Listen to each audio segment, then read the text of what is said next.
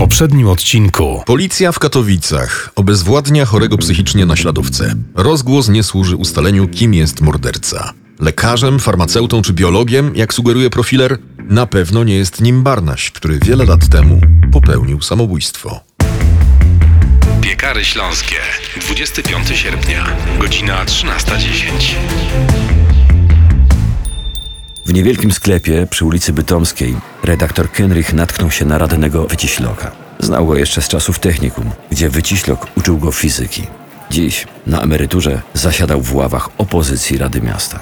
Marcin, tak po starej znajomości radza ci, trzymaj się z dala od tego pseudoredaktora. Zebrali my już ponad tysiąc podpisów i będziemy na Radzie wnioskowali o jego odwołanie. Nie podjął dyskusji. Pokiwał głową, wspomniał coś o upale, o szaleńcu z Katowic i pożegnał się. Zastanawiał się, ile wie, a ile domyśla się redaktor naczelny. Pluton egzekucyjny nie był jeszcze kompletny, ale niewiele już brakowało. Jednak Kwiatkowski sprawiał wrażenie, jakby się tym nie przejmował. Tym razem, nie informując go, Kynrich pojechał do Siemianowic, do Młodzieżowego Domu Kultury, gdzie według nauczycielki wydarzyło się coś bardzo ważnego. Jak już mówiłam policjantom, tu nie ma nikogo, kto pamiętałby tamte czasy. Nie słyszałam o tym incydencie, a pracuję tu już od ośmiu lat. Teraz to by było nie do pomyślenia. Tłumaczyła dyrektorka, a Kenrich wierzył jej bez zastrzeżeń. Wyszedł na zewnątrz parterowego budynku. W pobliskim miasteczku ruchu drogowego dostrzegł jedyną zacienioną ławkę. Usiadł i zadzwonił do Zawalnego.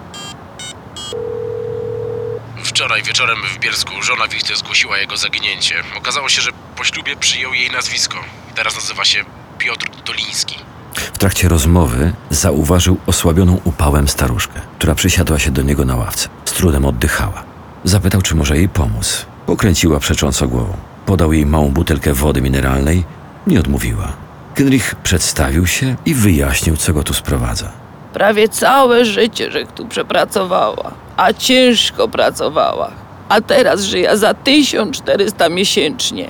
Starość jest straszną. Wie pani, szukam kogoś, kto wie coś na temat tego tragicznego wydarzenia z lat 80. Podobno jakieś dziecko próbowało wtedy popełnić tu samobójstwo. Pamięta pani? Kobieta była tutaj sprzątaczką. Przeszła na emeryturę na początku XXI wieku i co najważniejsze, pamiętała. Zapach lizolu w świeżo umytej toalecie damskiej, w niej tłum śmiejących się dzieci, dziewczynek i chłopców. W jednej z kabin kilku z nich wpychało głowę innego do wnętrza muszli klozetowej. Ofiara miała opuszczone do kostek spodnie i kalesony. Kobieta krzyknęła, odpędziła ich i poszła po dyrektorkę. Gdy wróciła, w opustoszałej toalecie na pokrytej biało-czarnymi kafelkami podłodze siedział chłopiec. Był bardzo spokojny. Nic nie mówił. Rozłożył ręce, z przegubów dłoni ściekała krew.